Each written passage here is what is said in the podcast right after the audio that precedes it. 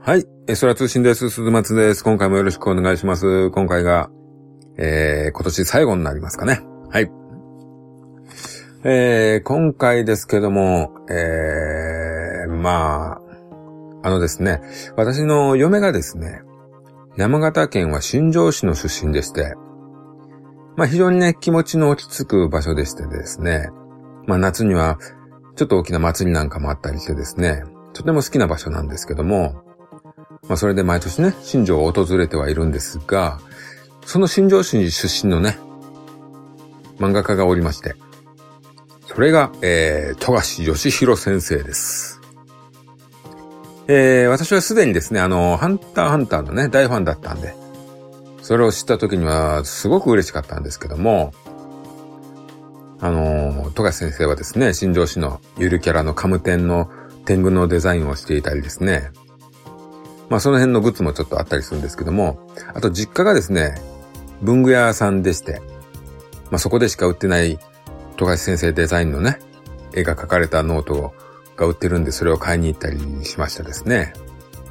いやまあ、今でもですね、新庄に行くたびに、その文具屋さんには訪れてはいるんですけども、まあそんなこんなでですね、今回は、えー、富樫義弘先生の代表作、えー、悠々白書を取り上げます。まあね、最近ニュースにもなっていましたけども、ネットフリックスでの実写化なんていうね、話もあったり、まあ、つい先日、あの、舞台化なんてもう、なんていうのもされてますかね。まあ、本当にね、未だに人気が衰えない作品となっておりますですね。はい。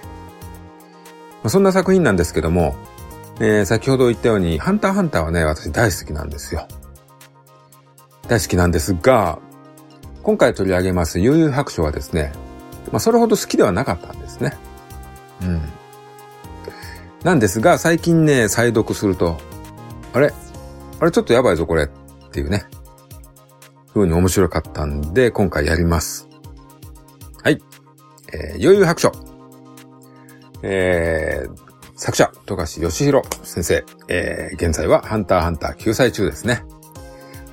もういつから救済中なんでしょうか随分昔ですね。えー、完結はしてくれるんでしょうかはい。えー、悠々白書の連載期間はですね、1990年の12月 3, 3日から、えー、1994年の7月25日。この間救済したのは1回のみ。これはなかなか素晴らしいですね。はい。えー、全175話、プラス外伝的なのを1話ですね。はい。まあ、ご存知でしょうけども、アニメもありましてね。えー、1992年の10月10日から1995年の1月7日まで。これなんでね、結構原作が終わってしばらくしてアニメも終了というね、なかなか綺麗な展開だったんじゃないでしょうかね。えー、ストーリーはですね、まあ、超簡単に言うと誤って死んでしまった浦飯祐介は、えー、霊界の試練を乗り越えて生き返ることができるんですけども、えー、霊界探偵として妖怪退治をしていくというね。うん。で、次々と現れる強敵に対して、まあ、ライバルであったヤンキーのね、桑原、妖怪のクラマ、ヒエラ、仲間と共に戦っていくバトル漫画と言っていいんじゃないでしょうかね。はい、バトル漫画ですね。はい。まあ、この辺はね、本当ジャンプの王道的な展開ですね。うん。まあ、これね、あのー、まあ、長い連載だったんでね、なんとか編っていう感じで分かれててですね、最初の方は霊界死闘編。まあ、まずね、事故で死んでしまった祐介が生き返るための試練を受けて、まあ、霊界から依頼される事件を解決していくと。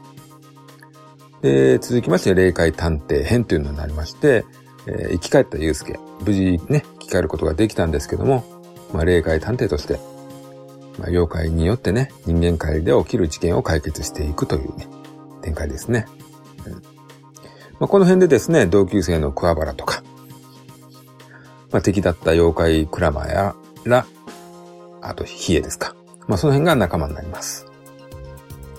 で、えー、暗黒武術会編になるんですけども、まあ、ここでね、この武術会にゲストとしてユースケ、クワバラ、クラマ、ヒエの4人がね、もうチームとして参加のトーナメントバトルですね。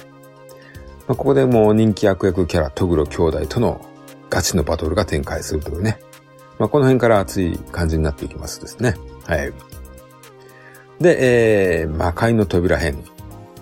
こっからがね、またちょっと、さらにこう、ぐっとこうね、一歩入り込むような展開になるんですけども、まあ、特殊な能力を持つ人間が出現するんですね。まあ、それというのも魔界と人間界をつなぐトンネルがね、開きかけていると。それが原因ということでね。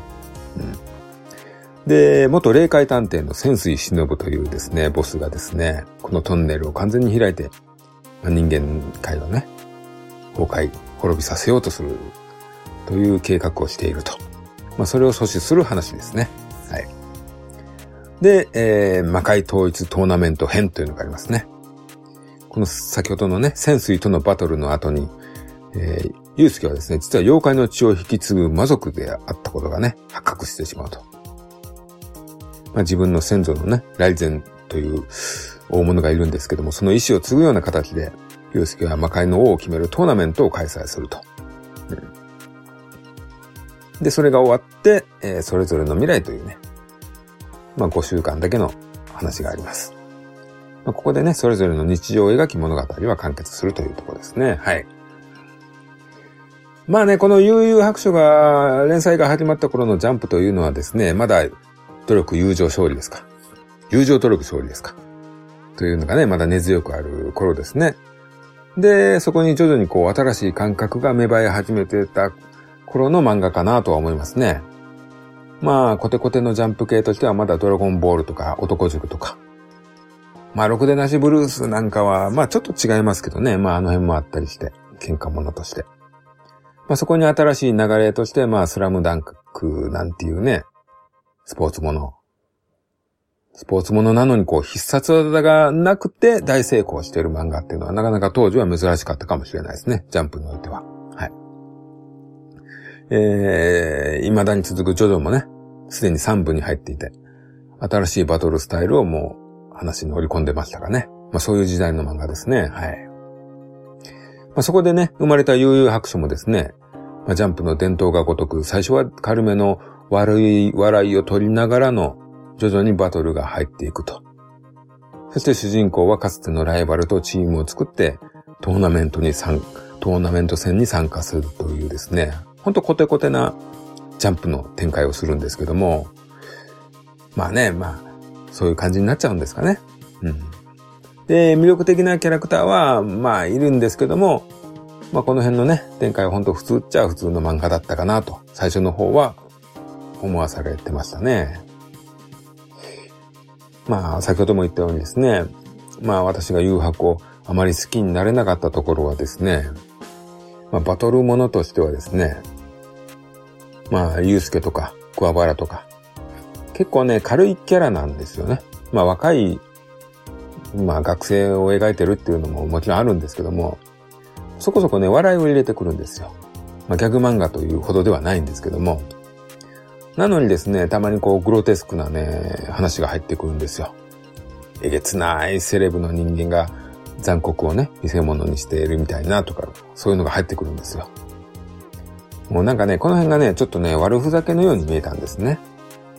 そういうね、グロテスクなえげつないことを入れてくるんだったら、もう少しね、重たく変えてほしかったんですね、私としては。こう命を軽々しくしてるというかですね、軽い漫画でそういうことするのちょっとバランスがおかしくないってちょっと思ってたんですね。で、さらにちょっと嫌なところはですね、時折コマとコマの間にこう作者のツッコミが入るんですよ。まあ、その辺がね、同人誌みたいなノリでね、なんかあんまり好きじゃなかったんですね。なんかちょっと恥ずかしいですよね、読んでてね、私は。はい。でね、このジャンプ漫画の王道としての展開がまあまあ長く続いてるんですよね。で、いよいよあの、トグロ兄弟というね、うん、最初の強力なライバルを得るんですけども、で、この兄弟との戦いのね、クライマックスの暗黒武術会というトーナメントになるんですけども、ここまでがね、ジャン誘白のジャンプ漫画としての王道としての終焉になるんじゃないのかなと思うんですけども。このあたりのね、バトルの本当終盤の方からですね、絵もぐっと綺麗になってきますね。まあ不要な書き込みが減って、すごくスッキリした綺麗な絵にね、変わってきているような気がします。で、まあ作者的にもですね、このあたりのバトルでですね、もうすでにこう限界のようなものをね、感じてたのかなと思いますね。あの、強い敵が出たから自分も強くなって、で、さらに強い敵で、さらに自分も強くなるっていうね。もうこの辺がね、もう少々苦しいと感じてたんではないでしょうかね。で、どうしたかというとですね、次の魔界の扉編ではですね、新しいタイプのバトルがね、導入されます。特殊な能力を持った人間とのバトルという展開になるんですけども、まあ非常にわかりやすく言うと、ジョジョのスタンドバトルのような感じですね。まあ言ってはいけない言葉を言うと戦闘不能に陥ったりですね。もう影を踏まれると動けなくなるとか。こう今までの力と力での戦いではなくてですね、特殊能力者とのバトルですね。これがですね、あまりにも叙々的で、特にあの、ダービー戦以降の叙々的なバトルですね。もう相手との駆け引きとか、心理戦とか。まあ、その辺がね、もうあまりにもそんな感じなんで、まあ、若干笑える気もしますね。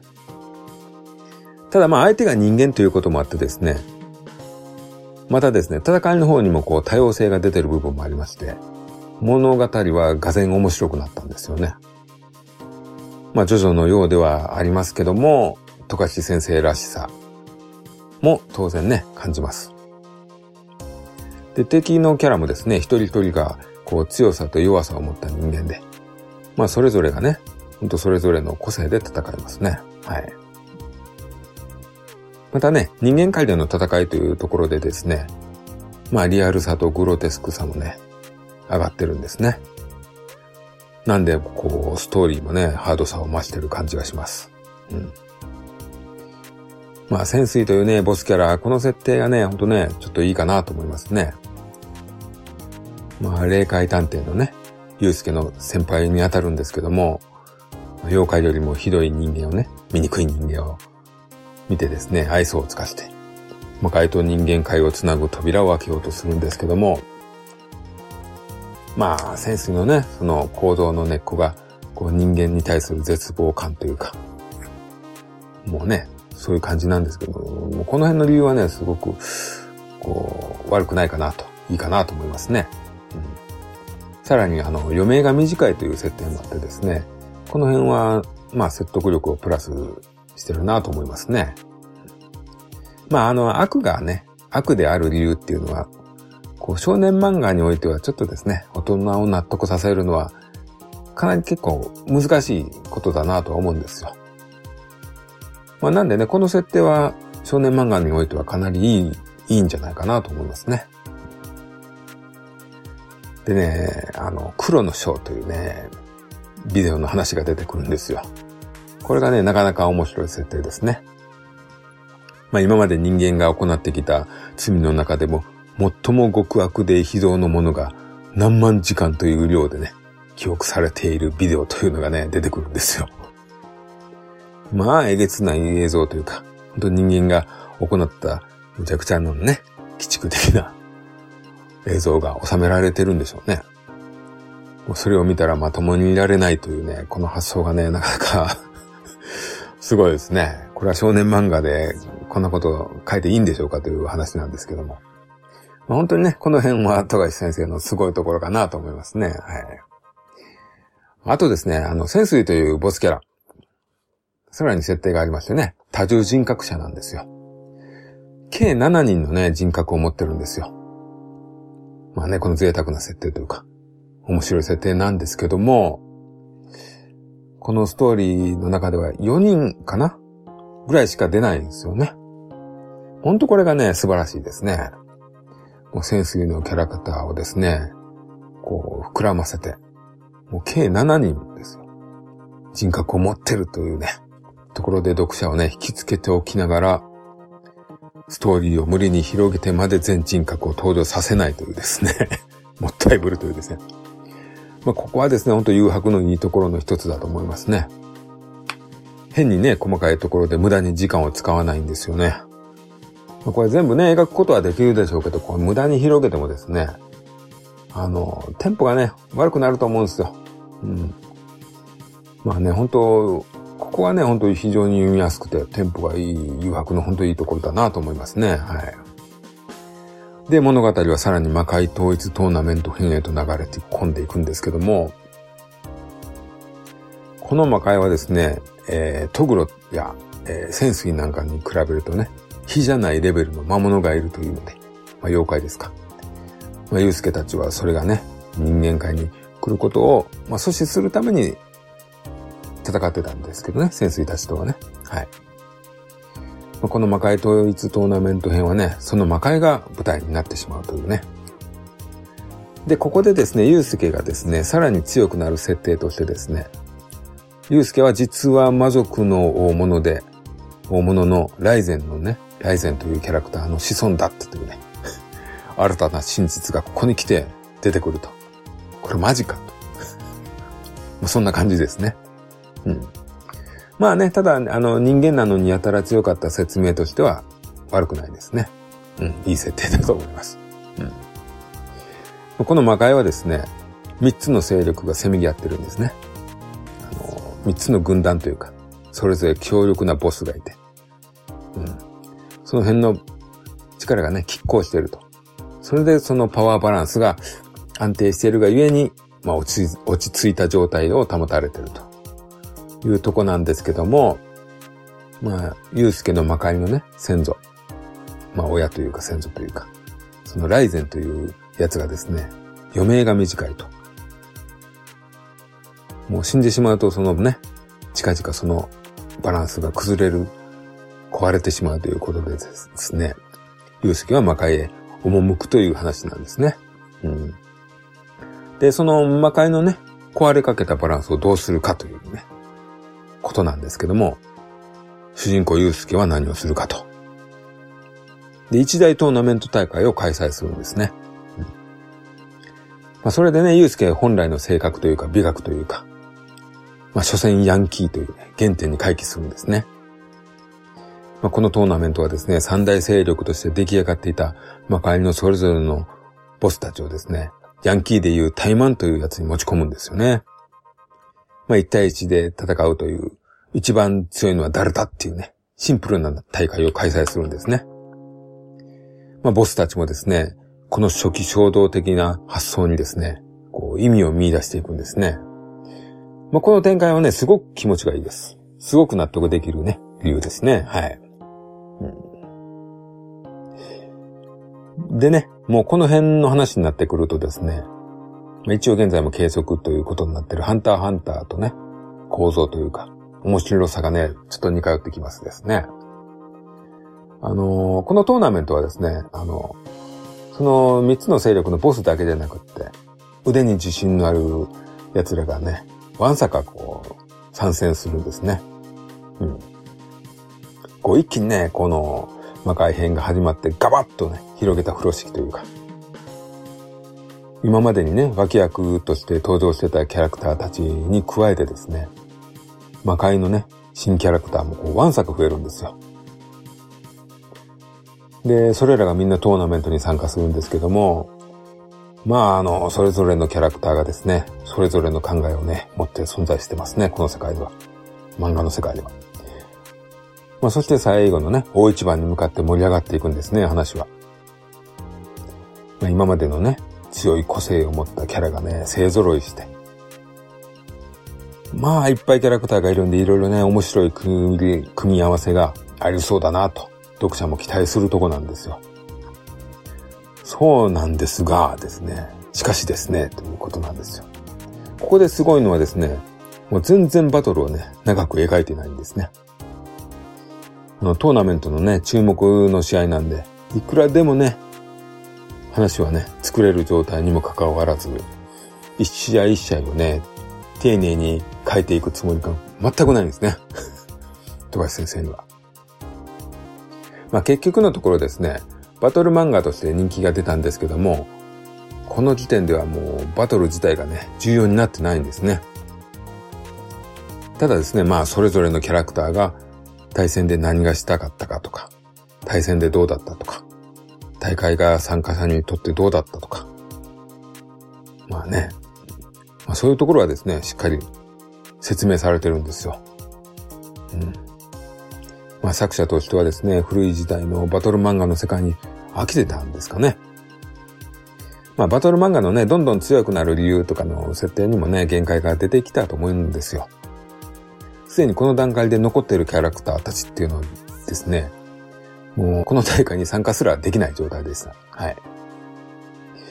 もうね、ストーリーの行き着くところまで行き着いて、もうメインキャラクターのね、バランスも崩れ始めたというところでね、完結という、綺麗な結末へとこう一気に向かっていくところで、透かし感はやっぱり爽快ですね。はい。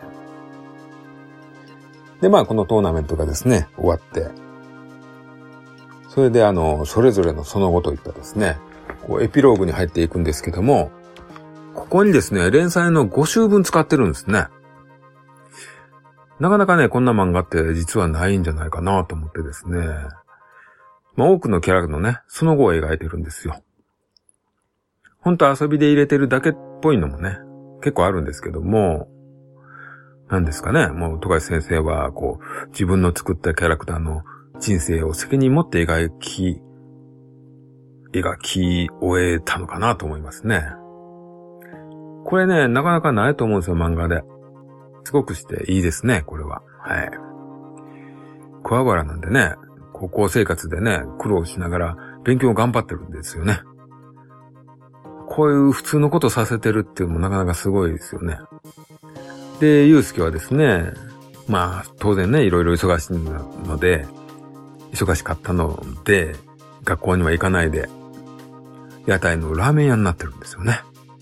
もう勉強をですね、ろくすっぽしないヤンキーが屋台のラーメン屋っていうね、なかなかこのリアリティもいいですね。やばいですね。はい。まあどんなにね、特殊な能力を持っていても、現実的にはラーメン屋っていうのがなかなか いい感じですね。はい。で、まだ学生のね、彼女もね、それを気にしない人っていうのもなかなか素敵な設定だと思います。うん。まあ、ゆうすけはね、裏で探偵をやりながらという設定にはなってるんですけどもね。まあ、それで話は完結と。いやね、あの、ジャンプとしてはほんと綺麗に終わってますね。はい。綺麗にやり終えた感じですね。はい。こんなとこですかね。はい、まあ、さらっとね、好きなところを言いましたがですね、他にもね、細かいいいエピソードとかね、ちょろちょろあるんですよね。もう人間わかってるなーって感じるところとかもね、結構あったりして。また違うところでね、えぐい、グロい描写もね、いいんですよね。本当にね、この幅の広さというか、もう優しさとエグさというかですね。ほんとこの辺がね、素晴らしいですね。はい。ほんとね、今回通して読んで、やっぱり後半まで読んでみないとわからないなというところがありますね。ここは反省ですね。うん。まあね、さらにね、一層富樫先生大好きになりましたんでね。今後、レベル E やハンターハンターもね、やってみようかなという気になっております。はい。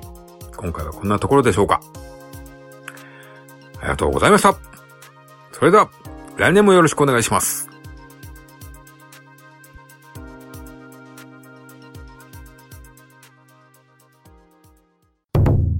終わり